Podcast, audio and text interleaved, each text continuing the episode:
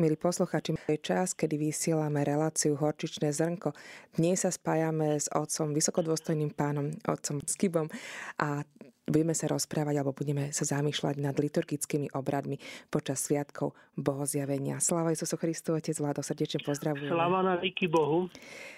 Odozdávam vám slovo, nech sa páči. Pekne pozdravujem posluchačov Maria, Radio Maria a tak ako už aj bolo povedané mojim predrečníkom, budeme hovoriť o sviatku zjavenia pána, tak ako ho slávime vo východnej církvi.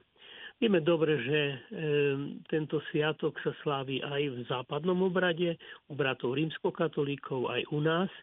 Tam je viac e, známy pod menom tiež e, Traja králi, kde sa pripomína krst pána.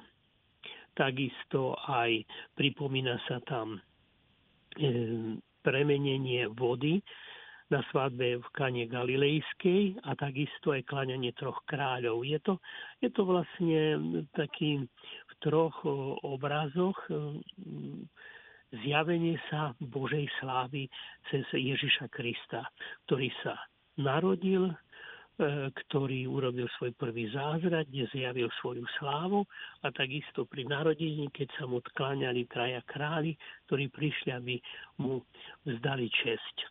Tak to máme v západnom obrade, samozrejme pripomína sa tam aj krst pánov, ale ten sa už slaví osobitne na nedeľu po sviatku e, troch kráľov, po sviatku zjavenia pána.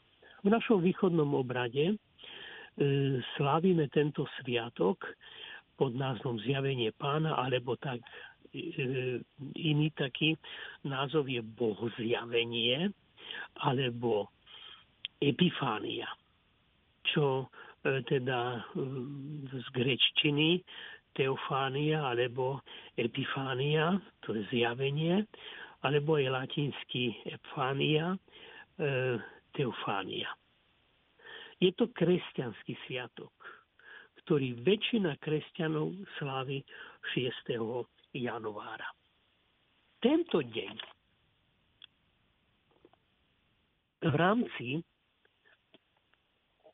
sviatku s názvom Bohozjavenie si vo východnej církvi pripomenáme Ježišov krst v rieke Jordan ktorý bol začiatkom jeho verejného účinkovania.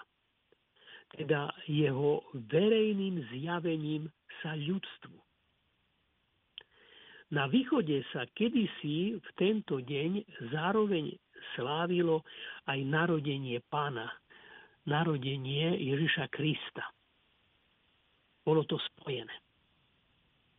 Až neskôr sa zaviedlo jeho slávenie tak ako vo východnej círky 25. decembra. Má to svoj e, praktický význam, pretože, pretože vieme dobre, že e, církev teda katechizovala pohanský svet a 25. decembra, keď končila zimná rovnodennosť a znova začínalo slnko nadobúdať svoju moc, E, tak sa o, o, o, oslavovalo slnko ako božstvo. A my vieme dobre, že slnko je nositeľom svetla a Kristus je to práve svetlo. Preto aj církev potom slávila 25.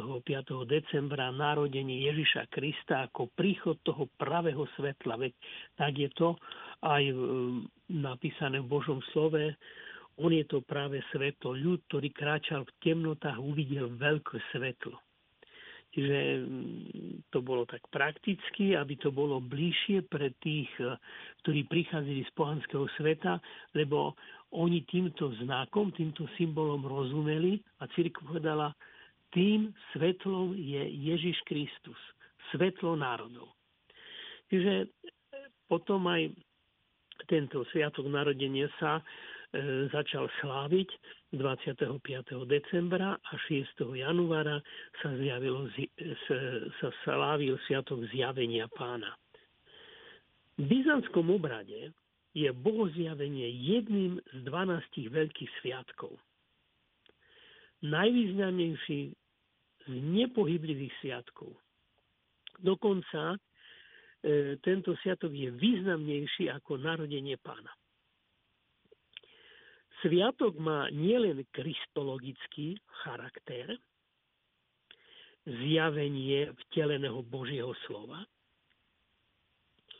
ale aj výrazný trojičný trinitárny charakter. Keďže pri tejto udalosti sa zjavil aj Otec. To poznáme z Božieho slova. Zaznel hlas z neba. Toto je môj milovaný syn. Aj Svetý duch podobe holubice. Čiže tam je ten trinitárny rozmer. Bohoslužobné texty zdôrazňujú aj krst a jeho význam pre veriaceho človeka. Sviatok, pretože je to jeden z veľkých sviatkov, z 12 veľkých sviatkov, sviatok má aj svoje tzv. predprazdenstvo. Je to tzv. obdobie predsviatku. Vieme dobre, že vo východnom obrade, v byzantskom obrade, vianočné obdobie končí 31. decembra. Nový rok, nový rok už nie je vo vianočnom období. Je to už e, obrezanie e, a meno Ježiša Krista. Čiže na nový rok už nemáme vianočné obdobie. Vianočné obdobie skončilo. E, je sviatok obrezania, čiže pripomína sa obriezka, obetovanie pána. Na 8. deň ho priniesli do chrámu, aby ho podľa zákona obetovali a bola vykonaná obriezka. A bol pomenovaný menom Ježiš. To je 1. januára. A potom je obdobie predsviatku zjavenia pána, tzv. predprazdenstvo, to je 2. januára, 3. januára, 4. januára a 5. januára je predvečer sviatku. A tiež tento sviatok, pretože je to veľký sviatok, má aj svoje obdobie poprazdenstva. Toto obdobie hovoríme mu tiež obdobie po sviatku, sa končí 14. januára. Čiže my teraz sme vlastne ešte stále vo sviatku zjavenia pána. Čiže slávime stále ešte Bohu zjavenie. Treba povedať, že predvečer sviatku 5. januára ráno sa slávia kráľovské hodinky – Mohli by sme povedať, že to je vlastne, sú to, tak ako to poznáme aj v západnom obrade, e, modlitba breviara má svoje časti a sú aj tzv. denné modlitby, e, tak to, to je vlastne hodinka. Čiže tie kráľovské hodinky to sú e, štyri modlitby. To je tretia, šiesta, dvanásta, prvá, tretia, 6., 9., 12. Je to vlastne čítanie žalmov, starozákonných čítaní, apoštolských čítaní a evanielií, ktoré sa viažu k tomuto sviatku. Je to ráno 5. E, januára. Večer sa sláví večiereň s liturgiou svätého Bazila Veľkého počas ktorej sa číta 13 starozákonných čítaní, takisto apoštol, čiže čítanie z Nového zákona, zo skutkov apoštolov a evanielium. Je tu ešte taká výnimka, že ak predvečer sviatku prípadne na sobotu alebo nedeľu usporiadanie bohoslúžieb e, sa trošku mení, ale to je len v liturgickom poriadku. Po tejto liturgii Bazila Veľkého s večierňou nasleduje veľké svetenie vody. Niekedy sa koná až na samotný sviatok po liturgii, ale v poriadku liturgickom má to byť e, teda 5. januára po liturgii Bazila Veľkého, ktorá sa slávi s večierňou. Najmä na našich dedinách býva zvykom, že sa svetí voda priamo na potoku alebo v rieke. V niektorých krajinách aj na jazerách alebo pri mori. Za hlavného autora modlitieb sa považuje svätý Sofron Jeruzalemský a svojou štruktúrou pripomínajú anaforu, čiže omšový kanon. Obsahuje aj prozby so vzývaním Svetého Ducha, aby posvetil vodu aby sa stala prameňom odpustenia, očistenia a nového života pre pokrstených, keďže na sviatok bohozjavenia bolo zvykom krstiť katechumenov. Pri posvetení kňaz postupne na vodu dýcha a podá, ponára do nej ruku, svietnik a kríž. Pri posvetení kňaz kropí svetenou vodou celú, celý chrám a prítomných ľudí. I potom svetenú vodu pijú a odnášajú si ju domov. Je ta, sú to nádherné modlitby, kde kniaz vzýva skutočne Ducha Svetého, aby táto voda sa stala prameňom nového života. Dnes sa celé stvorenie napája s prameňou milosti. Dnes vody Jorodánu zmývajú hriechy ľudstva. Ráj sa znova otvoril a zažiarilo slnko pravdy. Dnes sa panovým príchodom Mojžišová horká voda stala sladkou. Dnes sme sa zbavili náreku za prvotný hriech a boli spasení ako nový Izrael. Dnes zjavením nášho Krista Spasiteľa a Boha miznú temné mraky, ktoré zahaľovali svet. Jordan sa naspäť obrátil a vrchy zaplesali, lebo videli Boha v tele. Jordan sa naspäť obrátil a v mračenách hrom zadunel, lebo zostúpilo svetlo zo svetla, pravý Boh z Boha pravého. A žasli, že mohli spolu s Jordanom hľadieť na pánovú slávu. A potom kňaz ponára trikrát sviece, do vody pri modlitbe veľký si, Pane, a veľkolepé sú Tvoje diela. A nie primeraného slova, ktorým by sa mohli velebiť Tvoje zázraky. Potom dýcha na tú vodu a hovorí túto modlitbu. Preto aj teraz, lásky plný kráľ, príď a svetým duchom posveť túto vodu.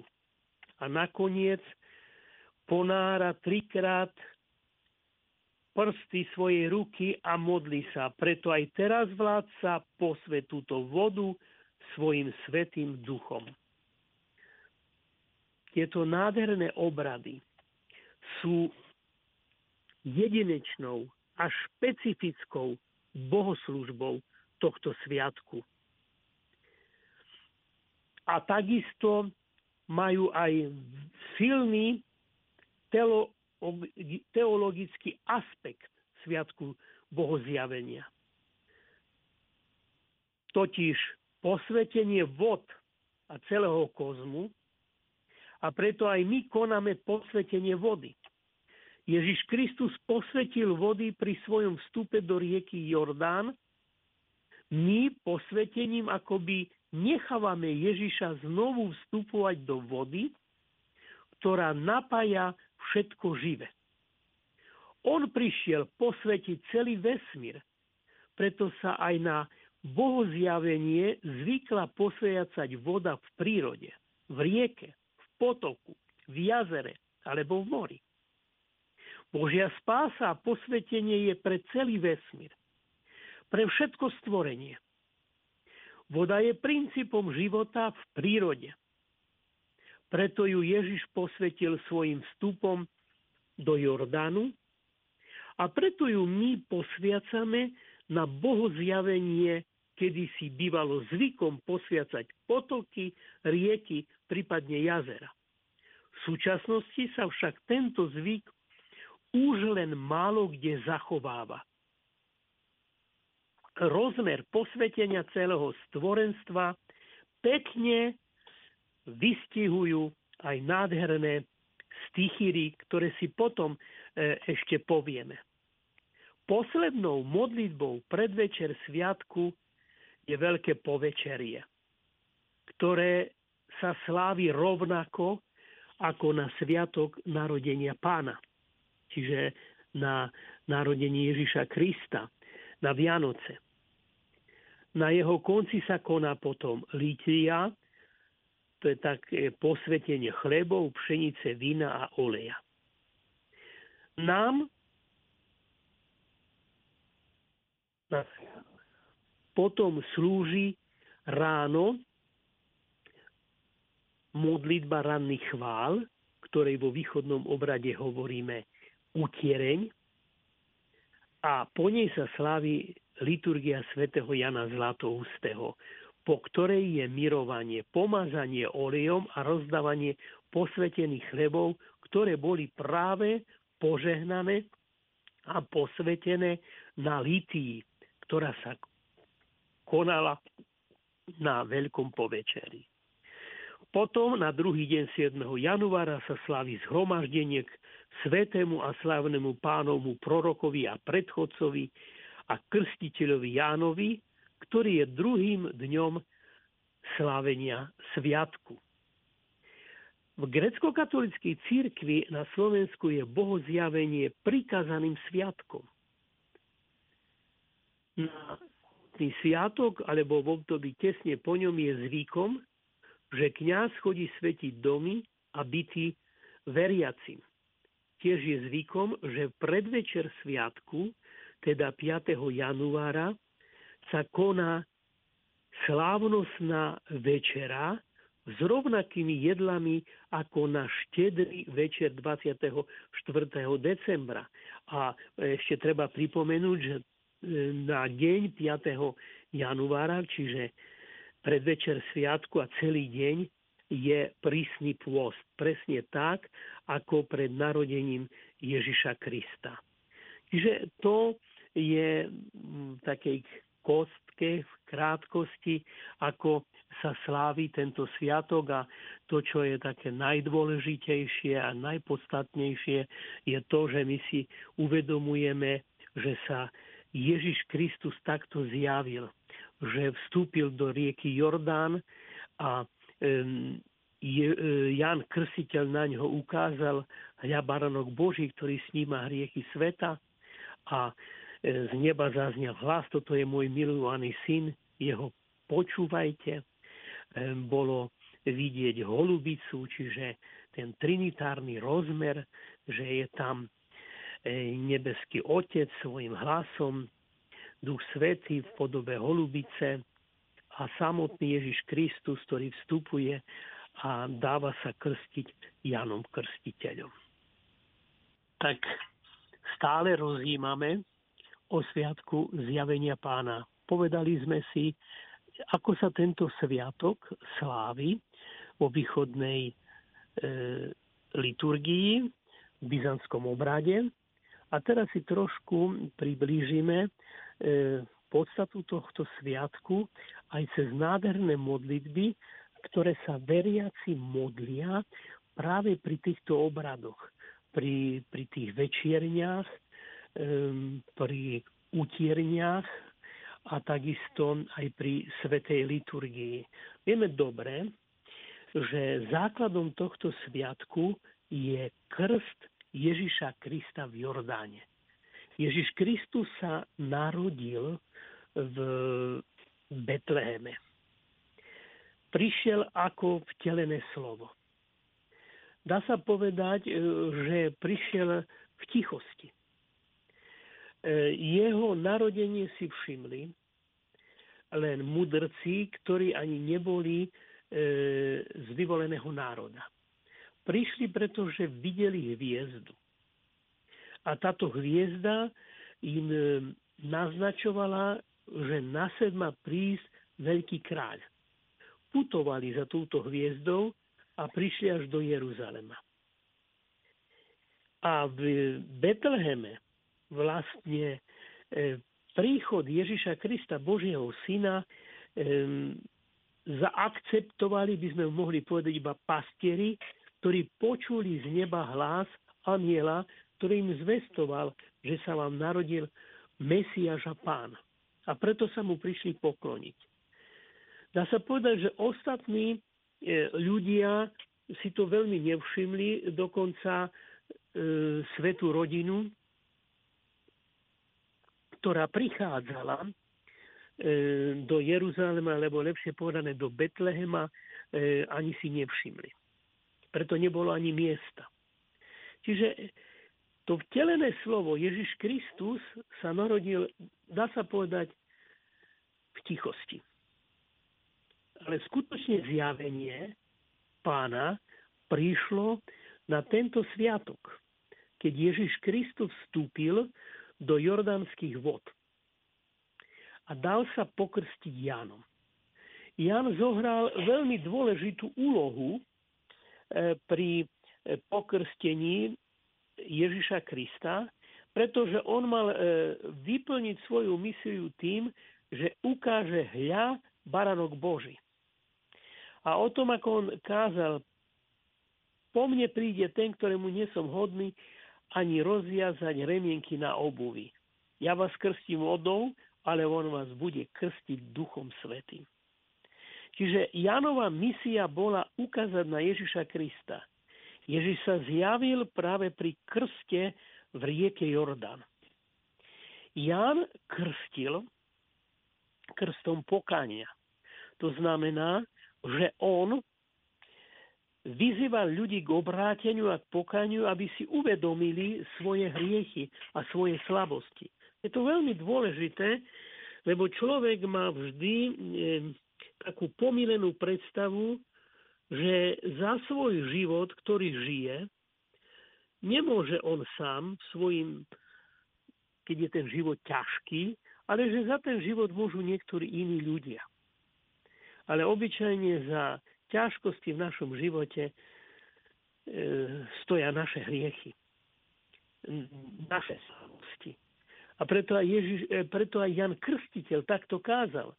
Kázal krst, kázal a vyzýval k pokáňu a k obrateniu a krstil týmto krstom pokánia a tí, ktorí si uvedomili, že skutočne sú v hriechoch že už nemusia za svoj život nikoho obviňovať, ale že potrebujú vstúpiť do obrátenia, vstúpali do tejto, hriechy, do tejto rieky Jordán, kde sa dávali Janom krstiť ako hriešnici.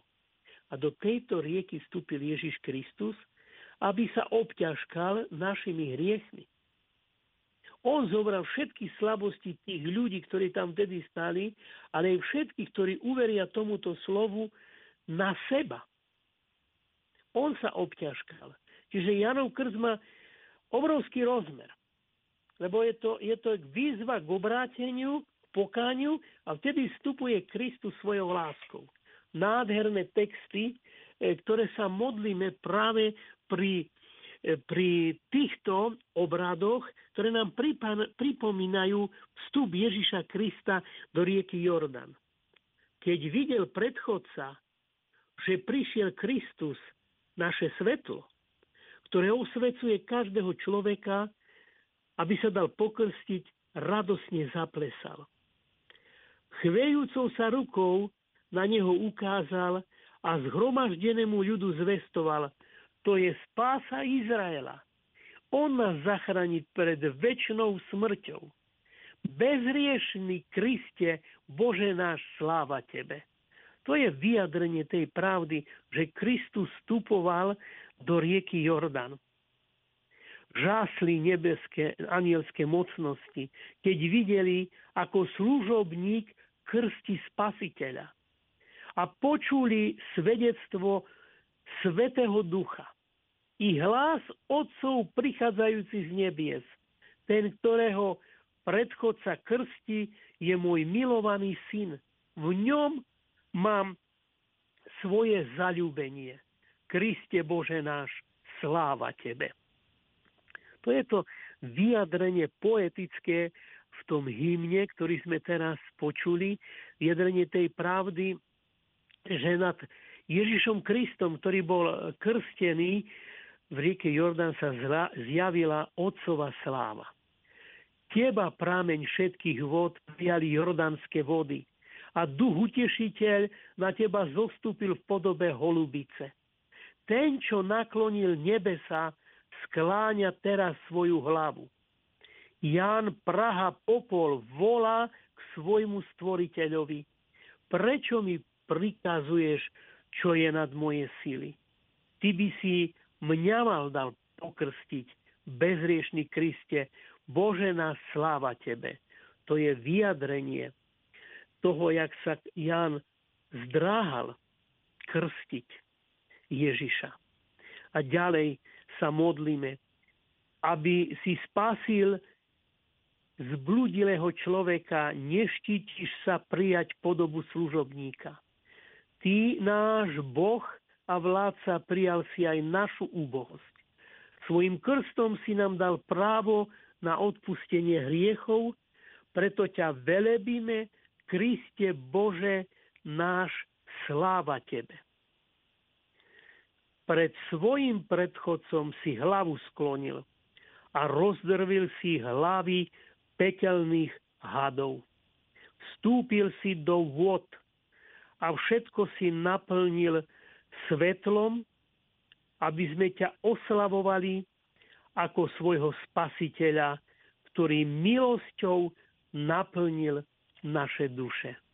To sú nádherné vyjadrenia, e, ktoré vlastne vyjadrujú tú pravdu o Božej prítomnosti skrze svojho syna Ježiša Krista medzi nami, slabými a hriešnými, lebo Boh prichádza aby nás spasil, aby nám dal nový život.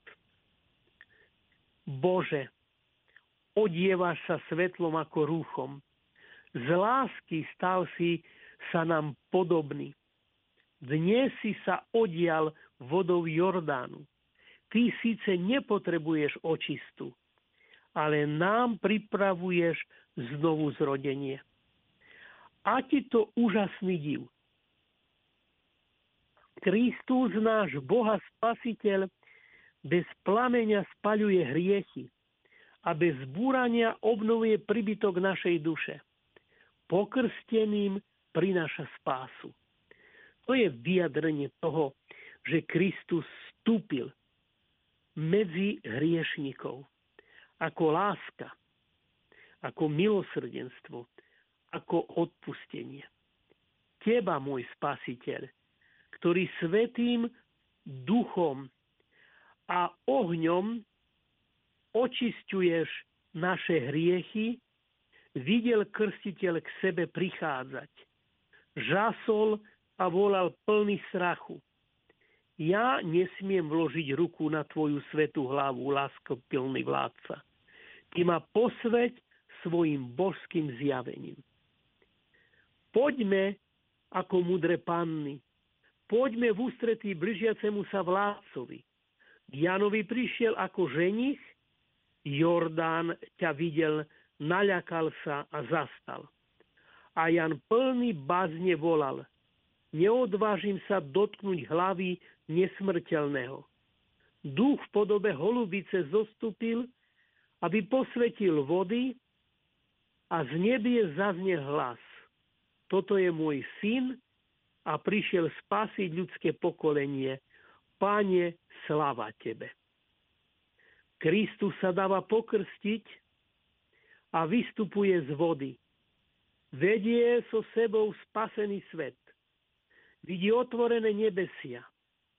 Tie, čo Adam zatvoril sebe a svojmu potomstvu. Duch svedčí, že Kristus je Boh. Potvrdzuje to z nebies aj Otcov hlas také svedectvo má spasiteľ našich duší. Jak nádherné vyjadrenia tej teologickej pravdy, že Ježiš vstúpil do nášho života. bázňou sa chvela ruka krstiteľova, keď sa dotkla tvojej presvetej hlavy, pane. Jordán sa vrátil späť. Neodvážil sa ti poslúžiť. Desil sa Jozua syna Nunovho, akože sa nemal bať svojho stvoriteľa, ale ty, náš lásky plný spasiteľ, musel si splniť všetky predpovede písma, aby si svojim zjavením spasil svet. Ježiš sa zjavil, aby svet videl a spoznaval, že Boh je láska. Zjavením Ježiša Krista, ktorý nám zjavuje Otcovú lásku, bolo zničené klamstvo diabla, ktorý nás klame tým, že nám chce nahovoriť, že Boh nás nemiluje. Že Boh je proti nám.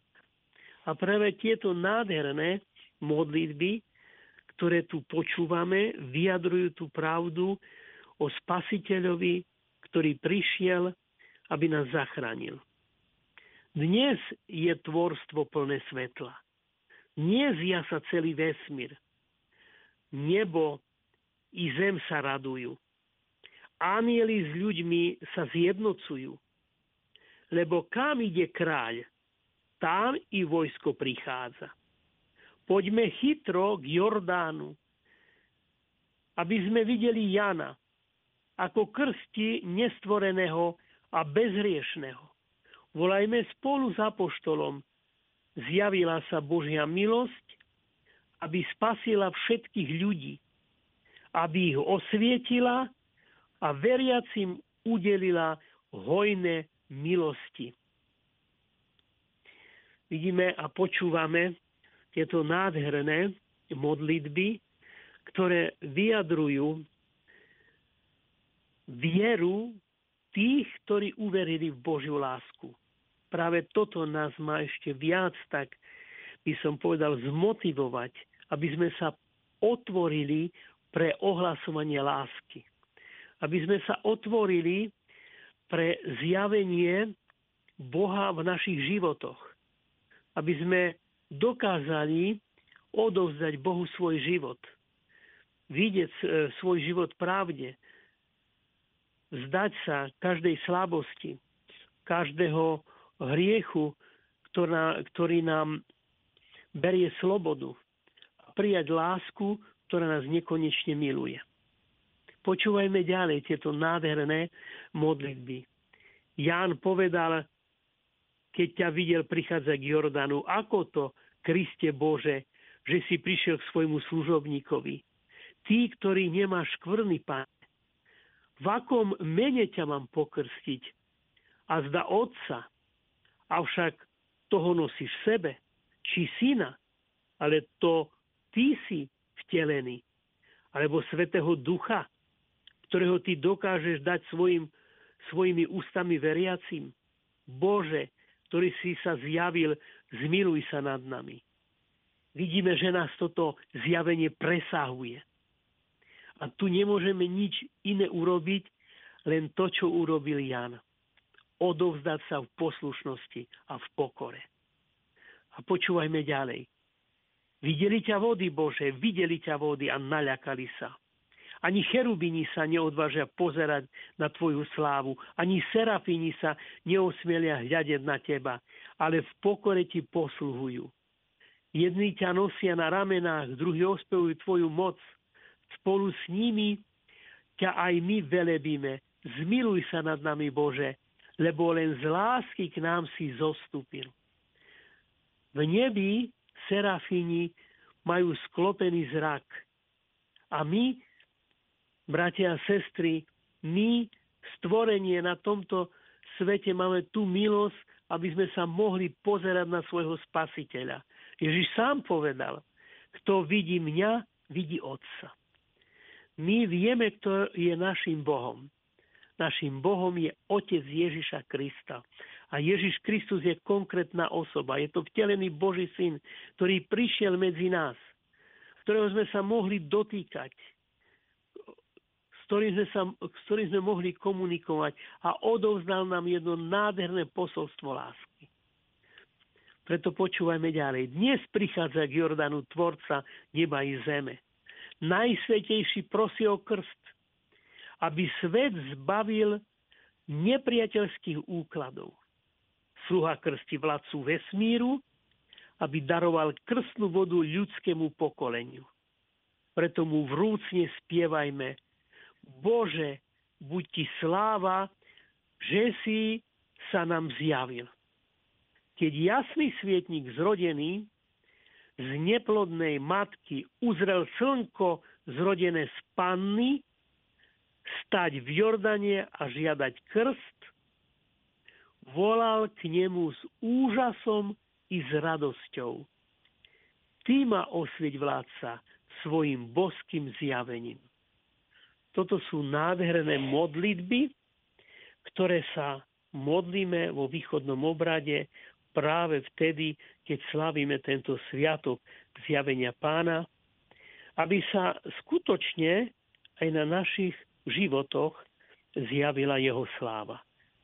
Tak ako nádherne to napísal aj v jednom zo svojich listov svätý apoštol Pavol, cez moju slabosť sa zjavila Božia moc.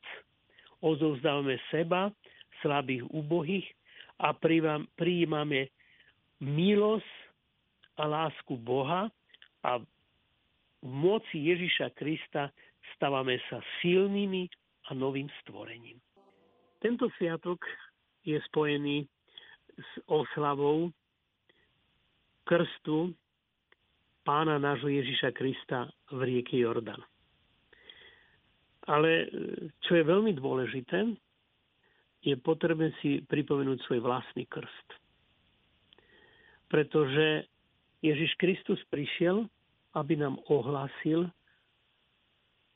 spásu, aby nám ohlásil lásku svojho Otca. Pretože človek bol oklamaný démonom, že Boh ho nemiluje, že Boh ho obmedzuje, že Boh je proti nemu. Stalo sa to v raji, my to veľmi dobre poznáme. Z písma svätého vieme, že keď sa Eva priblížila k stromu poznania dobra a zla. Demon jej dal otázku, či nemôžu jesť, majú zakázané jesť z ovocia rajskej záhrady.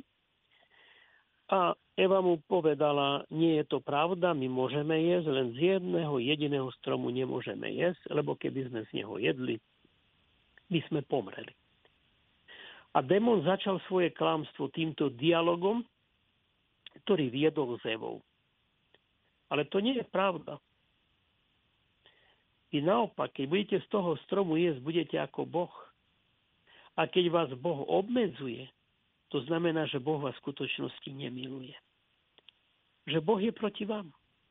Lebo keď vám dovolil jesť všetky som a z jedného nie, Boh je proti vám. Boh vás obmedzuje. Jeste z toho stromu a budete ako Boh. A Eva videla, že to ovocie je na pohľad pekné, zahrízla, zahrízla do neho a spoznala, že je aj na chuť príjemné a podala aj Adamovi. Okusili z tohto ovocia poznania dobra a zla a vlastne dali sa oklamať démonom, že Boh je proti ním. V tej chvíli sa čo stalo? V tej chvíli sa stalo to, že človek sa rozhodol, že on bude určovať, čo je v jeho živote dobré, čo je správne a čo je zlé. Postavil sa na úroveň Boha. Lenže my nikdy nebudeme Bohmi. Človek nemôže byť Bohom. Môže mať prírodzenosť Božiu, ale nebude Bohom. A túto prírodzenosť nám prišiel vrátiť Ježiš Kristus. To, čo sme stratili tým klamstvom demona, že Boh je proti nám a že Boh nás nemiluje. toto nám priniesol Ježiš Kristus, pretože toto klamstvo nám prinieslo skúsenosť s hriechom a hriech nám priniesol smrť. Eva a Adam po tom prvom hriechu, ktorý spáchali, okusili smrť. Smrť priniesla strach. A strach priniesol to, že sa človek začal skrývať nielen pred Bohom, ale ešte jeden pred druhým. A tento strach nám prináša neustále to, čo už v raji zaznelo po hriechu, že každý sa chce vyzliec zo svojho hriechu. Eva to, Adam to zložil na Evu, Eva to zložila na hada a nebolo ani s kým sa rozprávať, keď Boh e, sa v raji pýtal Adam, kde si. Preto prichádza Ježiš Kristus. Pretože Ježiš vlastne prišiel preto, aby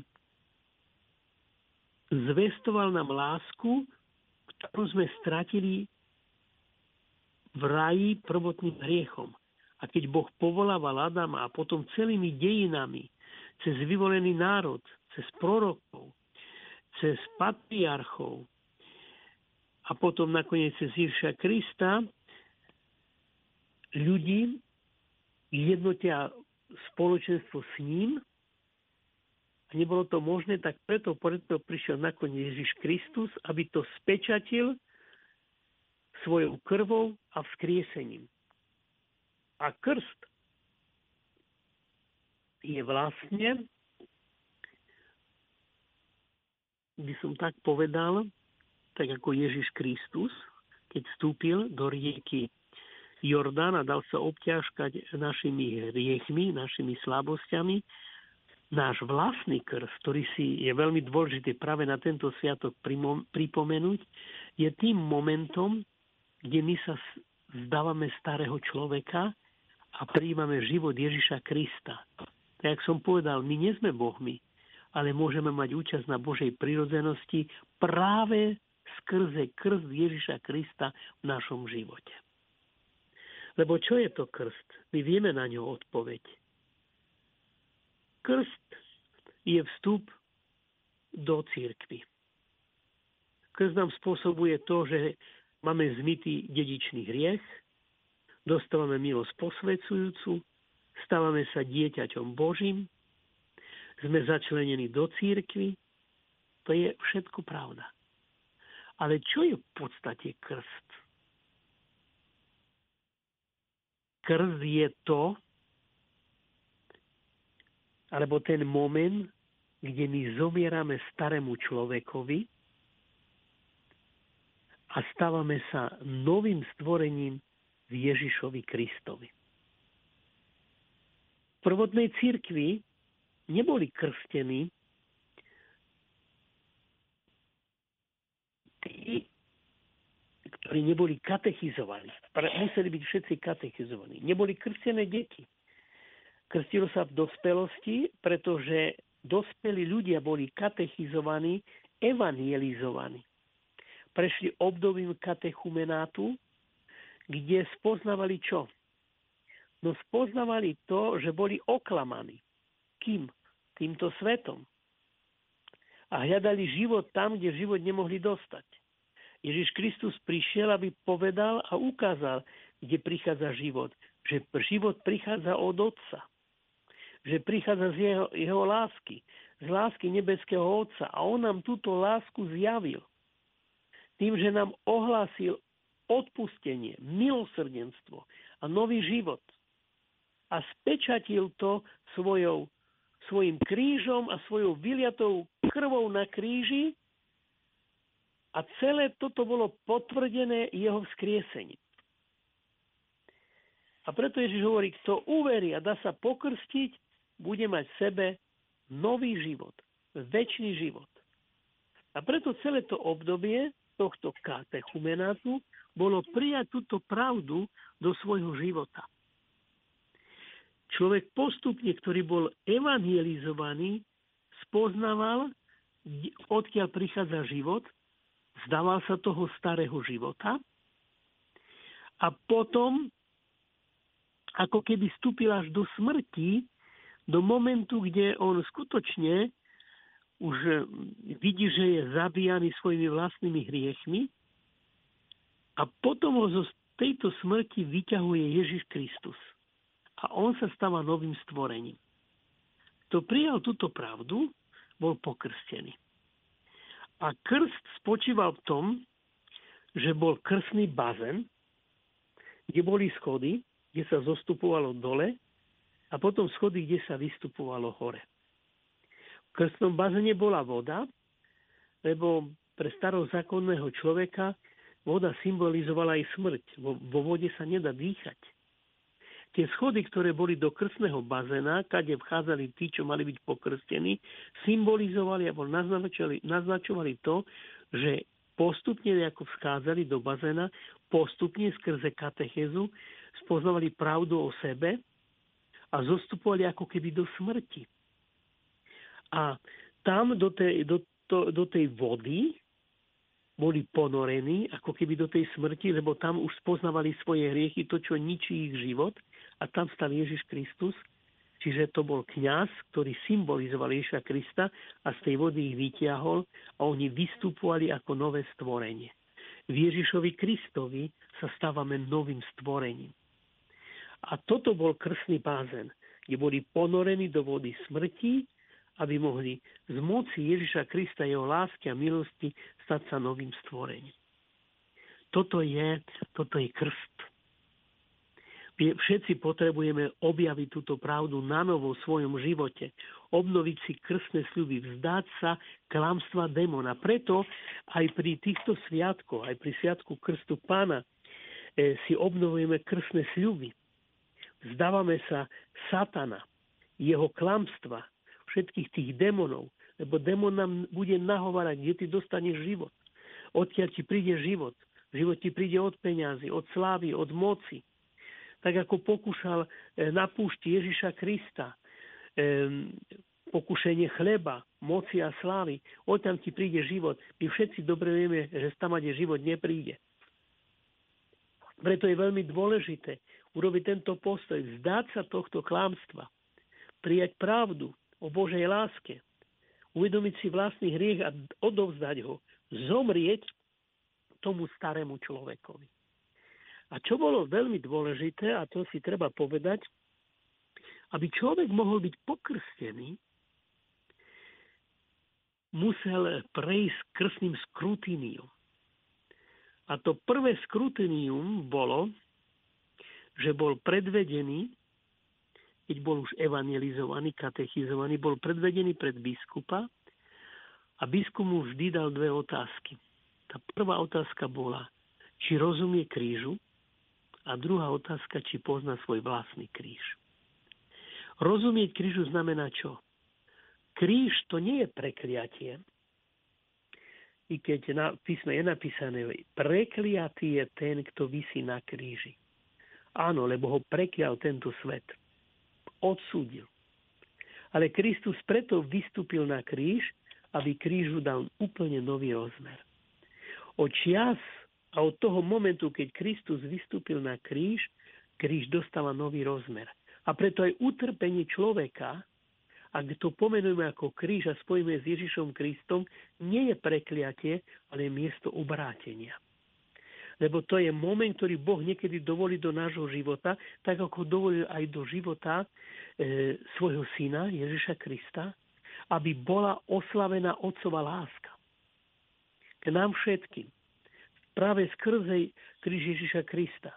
Čiže e, kresťan rozumie krížu, lebo to je miesto, kde skutočne on môže zomrieť starému životu. A tam sa oslaví Boh. A preto, e, prešiel touto katechezou, tak prestal sa pohoršovať na kríži. A prijal kríž ako miesto, kde môže dostať nový život. Život Ježiša Krista. Preto sa biskup pýtal, rozumieš krížu? A keď porozumel krížu, keď povedal áno, rozumiem krížu, tak dostal druhú otázku. Či vie pomenovať svoj vlastný kríž? A keď vedel pomenovať svoj vlastný kríž, to, to je to prvé krstné skrutinium, tak bol pripustený k druhému skrutiniu, kde mal spoznávať svoje modly.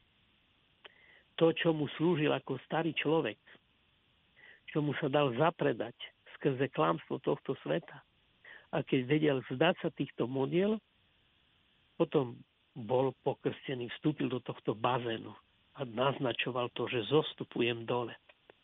Takže toto, toto je dôležité, aby sme si uvedomili aj my teraz, keď si chceme obnovovať v tomto čase, keď slavíme Sviatok zjavenia pána a pripomíname si pánov krst, je veľmi dôležité, aby, aby sme pri tomto obnovení krstných sľubov si uvedomili to rozumím krížu, nepohoršujem sa na vlastnom kríži, nesúdim Boha za svoj kríž, nesúdim tento svet ľudí okolo seba za to, že mám nejaký problém.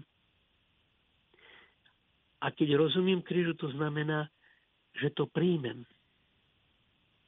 Kresťan nevyhľadáva kríž, ale ho prijíma. A nepohoršuje sa na ňom. Keď rozumiem tomu krížu, viem aj pomenovať svoj vlastný kríž, čo je môjim krížom. Čo je tým miestom, kde cítim, že skutočne, že som úplne ako keby priklincovaný, ako Ježiš Kristus ku drevu kríža a ja tou situáciou, v ktorej sa nachádzam, ja neviem, možno je to zlý vzťah, možno nejaká choroba, alebo ja neviem čo, čo ma tak e, priklincovalo, že neviem slobodne urobiť s vlastnými silami krok ďalej. A vtedy mám odvahu povedať, Pane, buď voľa Tvoja buď oslavený Pane v tejto chvíli, v tejto situácii. Vtedy sa stáva ten zázrak, že Kristus ťa mocou svojho skresenia prevádza cez tento kríž, cez toto utrpenie, aby si mal ducha Ježiša Krista, mal jeho lásku, mal jeho odpustenie, mal jeho milosrdenstvo. Drahí bratia a sestry, cítite, aký obsah a rozmer je tohto sviatku zjavenia pána, pána v našich životoch. Pán sa chce zjaviť aj dnes v tvojom a v mojom živote. Chce nás naplniť svojim pokojom, svojim milosrdenstvom. Aby sme mali túto odvahu dávať pokoj a lásku medzi svojich ľudských bratov a sestry. Prajem vám požehnaný čas. Ďakujeme veľmi pekne. S Pánom Bohom všetko dobré.